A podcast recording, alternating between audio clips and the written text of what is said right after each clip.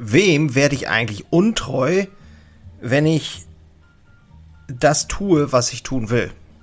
Werde ich mir selber untreu? Werde ich anderen untreu? Werde ich meinem Partner untreu?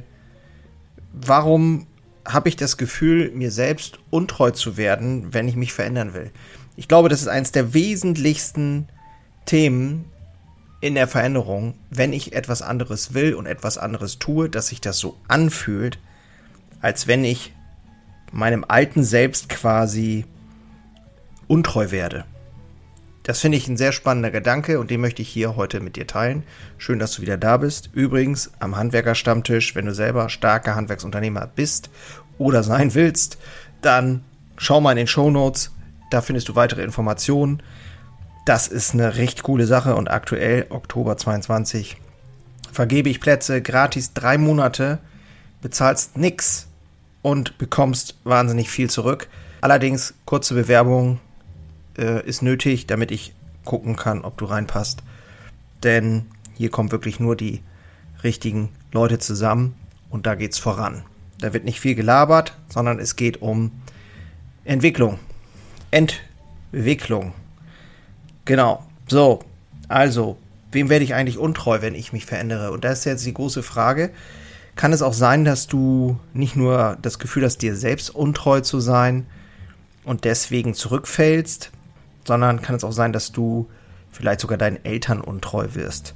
Und ich habe darüber nachgedacht, denn ich habe ja auch einen familiär, familiären Handwerksbetrieb übernommen.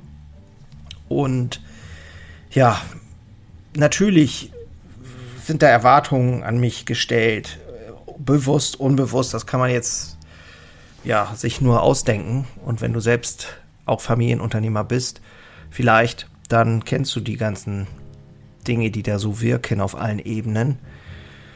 Da kommen dann vielleicht noch Geschwister dazu und so. Es ist alles nicht so ganz einfach. Und wenn du dann deinen eigenen Weg finden willst, gehen willst, innerhalb dieses ganzen Konstrukts. Du willst auf der einen Seite das Handwerk nicht verlassen, enttäuschen, du willst es aber auf deine Art machen, du willst es anders machen, du willst es besser machen, wie auch immer das in deiner Welt äh, aussehen soll. Und es ist oft ein Gefühl von, ich muss etwas anderes dafür sein lassen. Und das ist auch so. Das können wir ja jetzt auch an dieser Stelle nicht schönreden ein Ja zu dir selbst ist immer auch ein Nein zu irgendwas anderem. Zu irgendwem anderes, anderen oder zu irgendwas anderem. Das, und je schärfer das ist und je, je spitzer du das denkst und willst, desto doller wird das auch deutlich für andere. Und das ist auch gut so. Ähm, ich glaube tatsächlich, dass wir im ersten Step oder dass du im ersten Step dir darüber Gedanken machen kannst, einfach dir nochmal bewusst werden kannst, vielleicht beim Spaziergang im Wald oder so, wo du einfach mal darüber nachdenkst, was genau bedeutet das für mich, mir selber treu zu sein und meinen Weg zu gehen und zu finden und dabei zu bleiben. Und ist es wirklich so, dass ich irgendwem da untreu werde oder dass ich irgendwen enttäusche? Oder ist das eher eine Story in meinem Kopf? Das kann natürlich auch sein. Da solltest du vielleicht auch noch mal genauer hingucken, weil oft ist es ja so, dass wir einfach Stories haben, die uns den ganzen Tag über dominieren und wir deswegen nicht aus dem Knick kommen. Genau.